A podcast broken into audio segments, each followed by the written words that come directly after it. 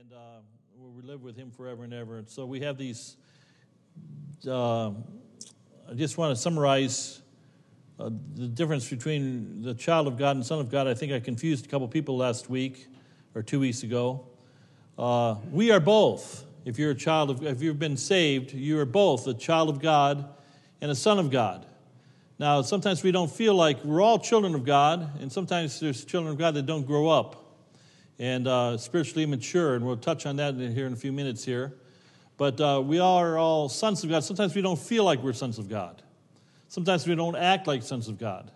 Sometimes we don't mature like a son of God matures, and there's an adoption to wit, the redemption of the body that's yet to take place when we realize it was worth it all to serve the Lord. And we are not only children of God, but we are sons of God, and that the heir to the throne, and the joint heirs to Jesus Christ. And again, we looked at that last week. And so, so we see verses 1 through 7, Paul is looking at their adoption, these sons of liberty. But here, the, the, the balance of our time now tonight, and I guess I can start to slow down hopefully. Look at uh, letter B on the worksheet lament, lamenting their regression. Lamenting their regression. Just because we're saved, just because we are sons of God retroactively, that God uh, positionally has put us in this position. Sometimes we don't act like sons of God. Sometimes we act like little children. Sometimes, again, we don't grow up. Sometimes we go back into the idea of works righteousness. And uh, we'll explain here in just a minute here. Notice what it says in verse number 8. How be it then, when ye knew not God? Now, let me just stop right there. Before we come to know Christ as Savior, in fact, anybody that doesn't know Christ as Savior, they don't know God.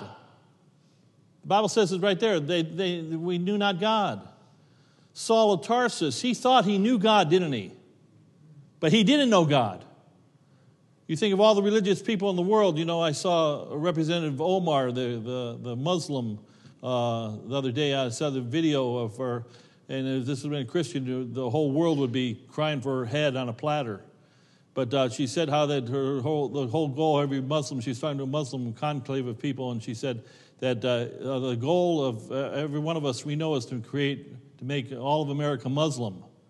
That should scare people to death. As a Christian said, uh, the, our goal is to make everyone Christian. By the way, it is, but we'd be branded for that. But she gets a pass for that. But no Muslim is going to go to heaven. They all think they know God. But if they don't know Jesus Christ, they're on their way to hell.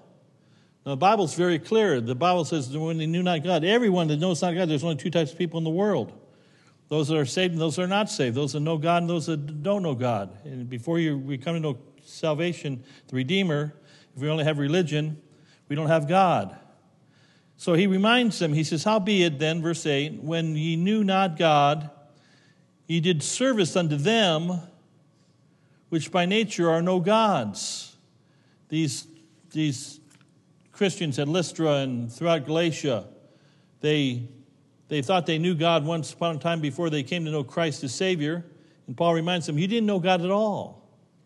And so he laments their transgression, trying to know God or please God instead of resting in the fact that they are known of God. You see, the next verse, in fact, let's go on to that, verse number nine. But now, after that, ye have known God, or rather are known of God. See, the question is not, do you know God? The question really is, do you, does God know you? does, does He know you intimately? Have you been saved? Are you, are you in His family? Have you been blood bought and blood washed? Are you known of Him? Everybody says they know God. Does God know you? And so, uh, there, many religion is trying to know God. There's a million ways of religion to try to know God million isms out there, whether it be Buddhism or Hinduism or, or uh, you name the ism, and, and, and it's people trying to know God in their own way. They're trying to come close to God with the works righteousness. And uh, so Paul laments their, their regression. Verse number eight, back to that. Ye did service unto them which by nature are no gods Paul, Paul says he laments their transgression from the first fill in the blank, from deliverance, from deliverance back to superstition. What can wash away my sins? What's the answer? where did you, when did you receive your deliverance? When you started coming to church? When you uh, went to the 12 steps of AA or NA or went to, to, you started to reform your life? Is that when you started to know God? No. When, when did you start to come to know God? When God knew you, when you had that blood transfusion of that new birth in Jesus Christ. Many people are so deceived, they think that they're on their way to heaven because they have this desire to try to know God. You can't know God in the flesh. We don't know by the will of the flesh, not by the will of man, but of God. There must be a spiritual salvation from, but they go back to their superstition. I'd to make just a segue or an analogy. All of our acquaintance, first of all, with, uh, with God begins with Him. It's not again for the second or third time. It's not that we know God, it's rather that He knows us. We know him because we are known of him. But I want you to consider some examples of superstition. Paul says, don't go back to the superstition. Now, I got to be careful here, but I mean, just it's Wednesday night, you can handle this. You know, Christians, if we're not guilty, we get our good luck charms. We have our, all of our ways that we stay close to God. Ladies, don't get mad at me, but there's jewelry we got the men. By the way, I see. I saw a man. I was in Boston last week. I'll make another illustration. I mean, it was an Italian guy. We were in the Italian district there, and uh, I mean, this guy had his shirt collar open. I mean, typical Italian sixty-year-old guy trying to look like thirty years old. You know, he's got his shirt buttoned down, unbuttoned right here, and he had this big, massive cross about this big on his. He, that's his his good luck charm.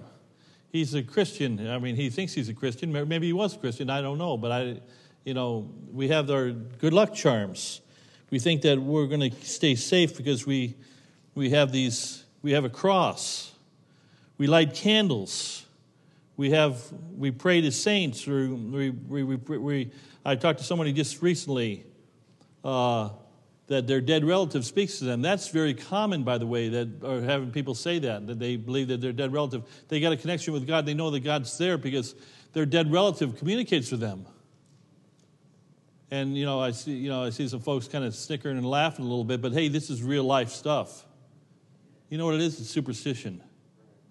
It's it's man-made. It's like I know I'm right with God because I I I walk to God. I walk with God. I go to church. I I have my icons. I have my paraphernalia. I have my Christian shirts. I have my my Christian dress. I have my my my my jewelry.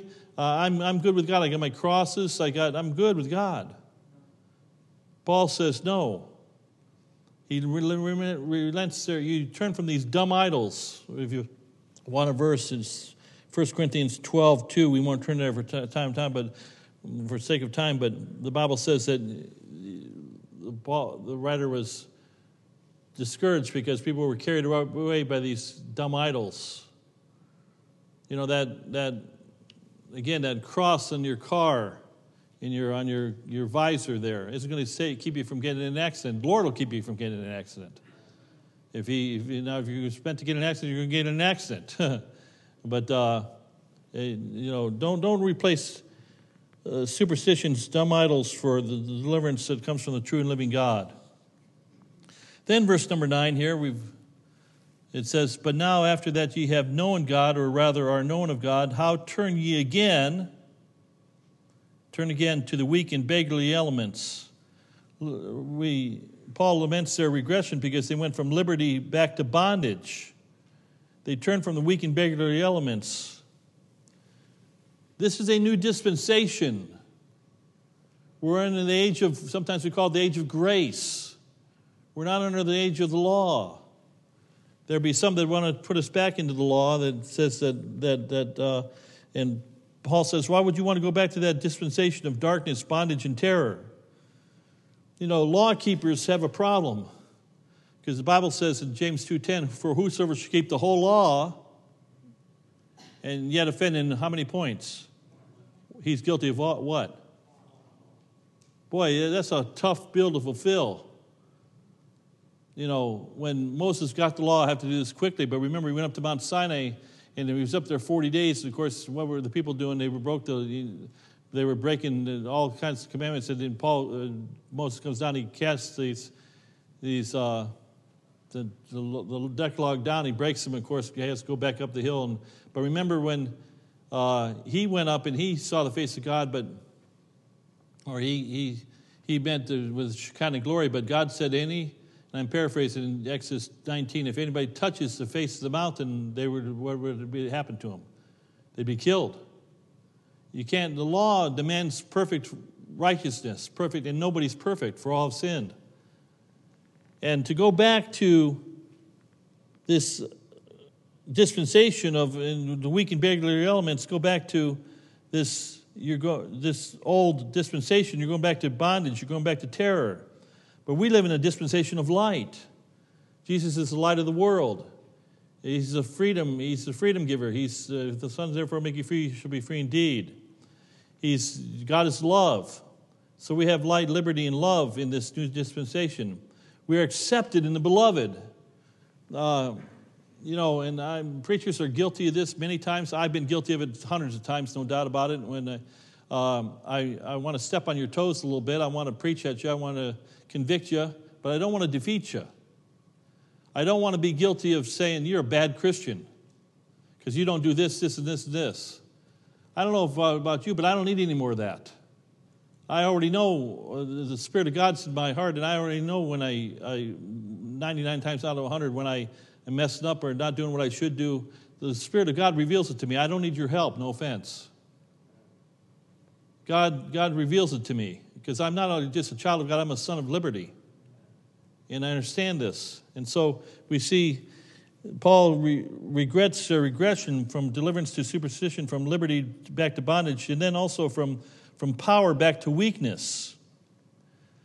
You say, how do you get that? Well, look at verse number nine again. How turn ye again to the weak and beggarly elements? That word element is the word stoichion. We get our word stoic from, of course. It's uh, one of the derivative words. The, the, the, the, rudiments of revealed truth, the elementary, the, the foundational doctrines of, of the Christian faith. You go back to the, we stay, we stay a baby, we stay a baby in Christ, we don't grow up. And we go from the, we, we, we, we stay in, we stay with milk and we don't go to strong meat and we have a we go from a lack of power to to weakness because we don't we don't grow. Well last week again we went to the uh, took the whole day off on thursday got an early start and we took, went to boston with the zavatskis they wanted to take their kids to fenway of course and so it's been several years since I, our church trip uh, was at fenway the last time but anyhow we were on the subway and uh, you know subways are packed i tell you what it's ridiculous you know so so I actually got a seat. They had a, the old man section for people was you know people like me that and everybody else was standing pretty much, and I was me and some ladies were sitting. But anyhow, back to the story. So we had a couple couple stops before our get off, and all of a sudden a guy just pipes up near the back of the and he says, "What happened 2019 years ago?" And everybody was quiet, and I, I said, "Jesus Christ came to the earth." And sure enough, he was, uh, I didn't know, he was a street preacher. He began preaching, just, I mean, he just began bellowing, and preaching salvation by receive Christ as your Savior and so forth. And this lasted for about, he did, he did overall did a great job, actually. Uh, Pastor Rich and I were starting to amen the, amen the guy, and he was preaching away. And it lasted for three or four minutes. And so our, our, that's all we had. We got off the train. And uh, on the way out, we you know, shook his hand, Amen, brother. And they gave us a gospel track. And, uh, and he said, the last words he said to me were, uh, keep holding on. And uh, I kind of raised the red flag. What do you mean, keep holding on? I'm not holding on to him, he's holding on to me.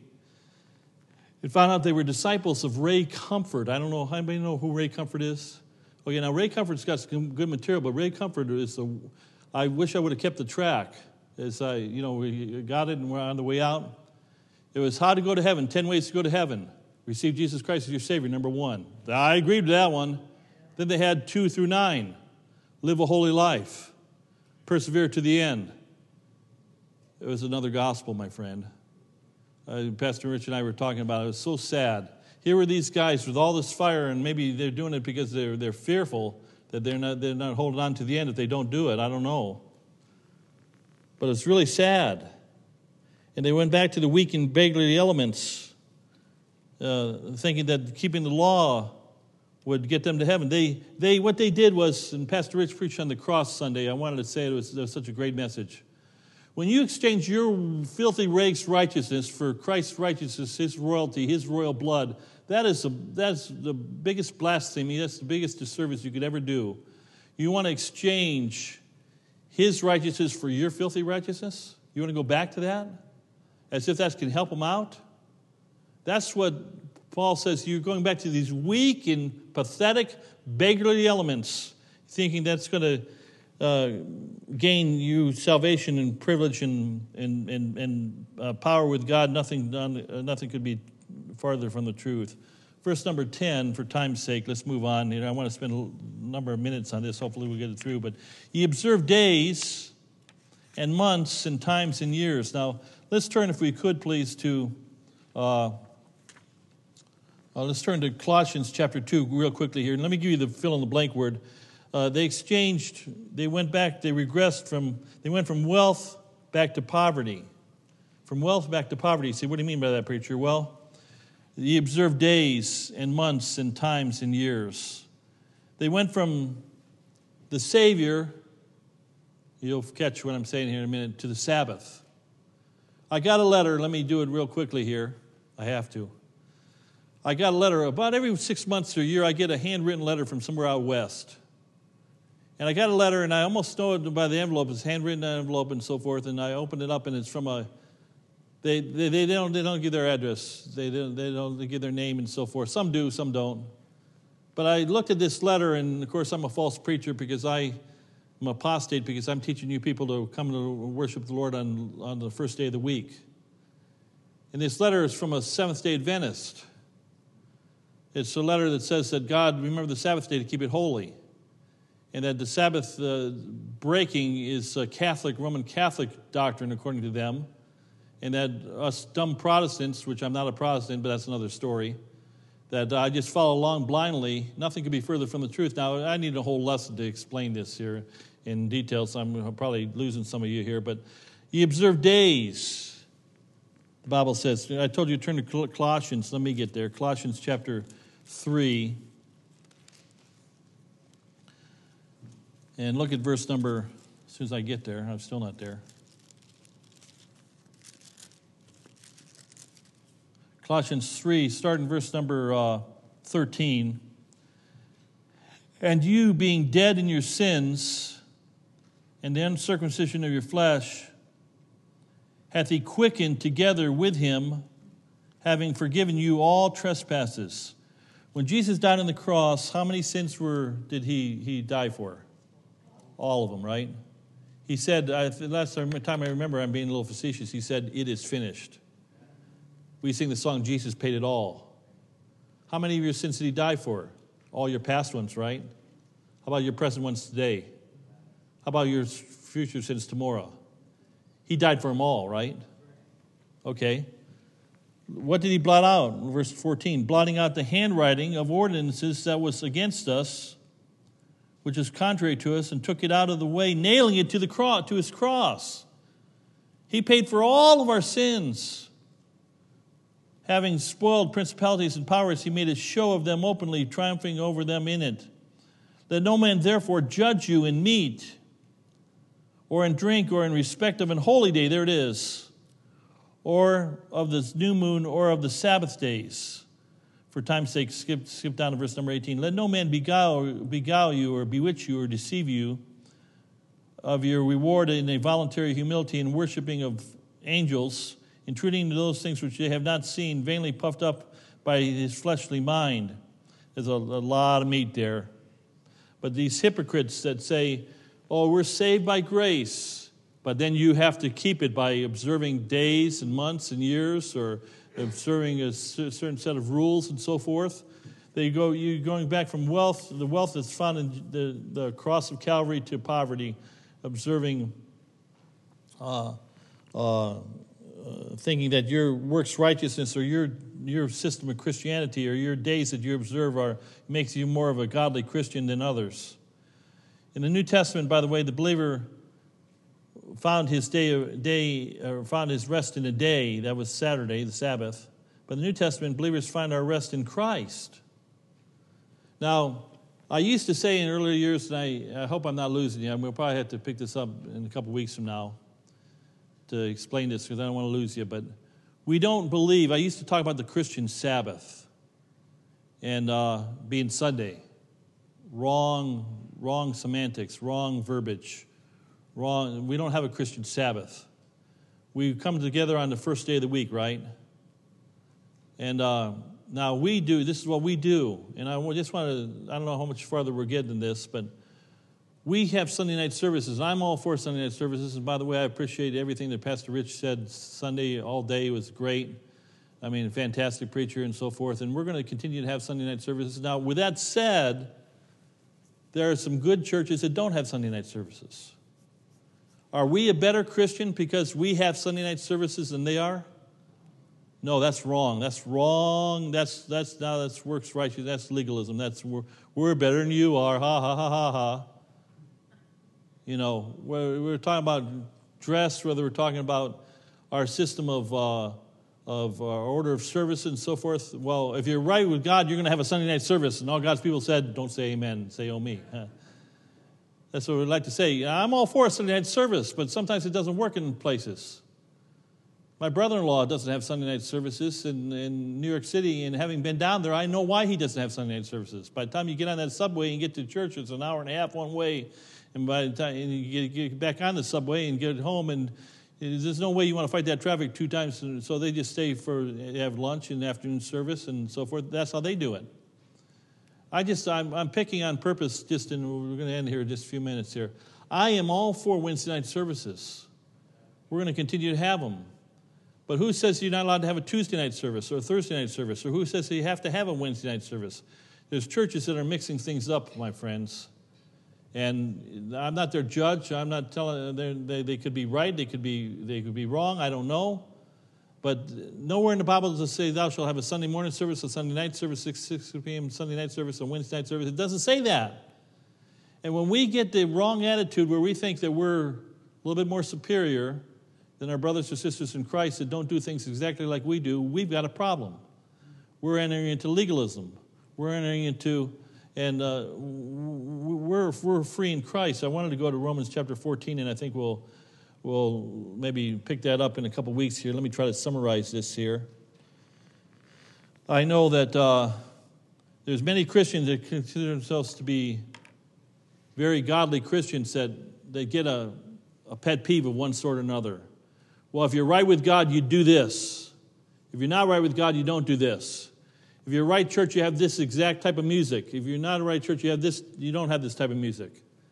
We become the qualifier and the judge and the we become the, the judge, jury, and executioner in many cases of other churches and other people because they don't do things like we, don't, we, we, we do. Paul says, knock it off. It's, uh, that's Marty Shott's slang. He says, you're wrong. He says, some observe days, uh, I'll pick on just one more thing here, just real quickly. Uh, uh, Christmas. I like celebrating Christmas, so we celebrate Christmas. I know it's Christmas. Mass. I know that. In case for the record, there's a lot of paganism in Christmas. There's, there's no doubt about that. Easter is a lot of paganism in Easter, no doubt about that. But there's reasons why I still like to celebrate Easter. I like to call it Resurrection Sunday.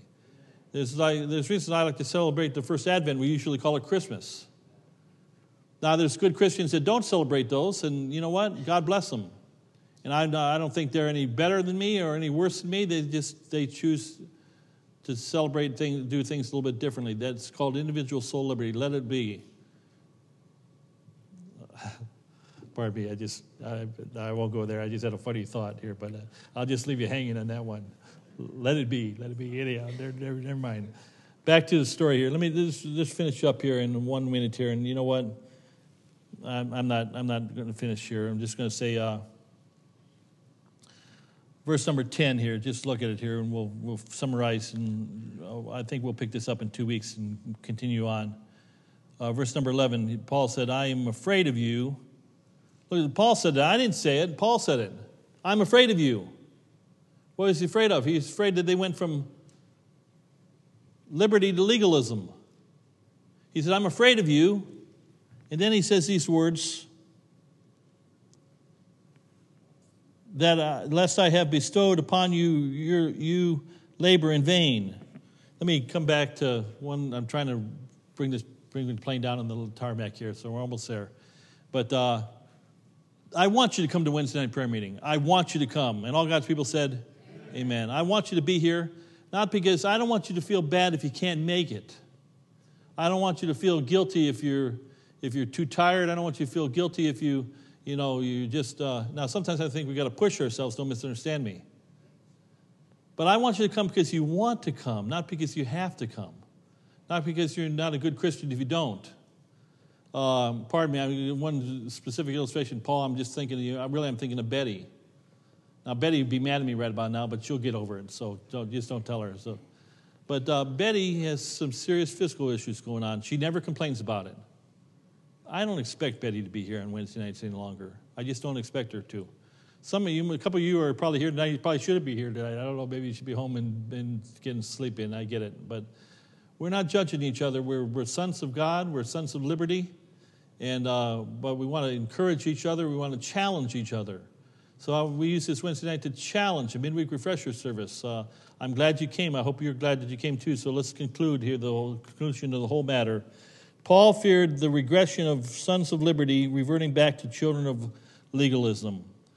In Galatians 5.1, maybe the text verse, it says, Stand fast therefore in the liberty wherewith Christ hath made us what? Free. And be not entangled again, don't go back, to the yoke of bondage. I don't have to read my Bible tomorrow morning to be right with God. I get to read my Bible. I'm a son of God. I don't have to come to church on Sunday. I get to go to church. There's, uh, I don't have to uh, raise my family uh, for the Lord, I get to raise my family for the Lord.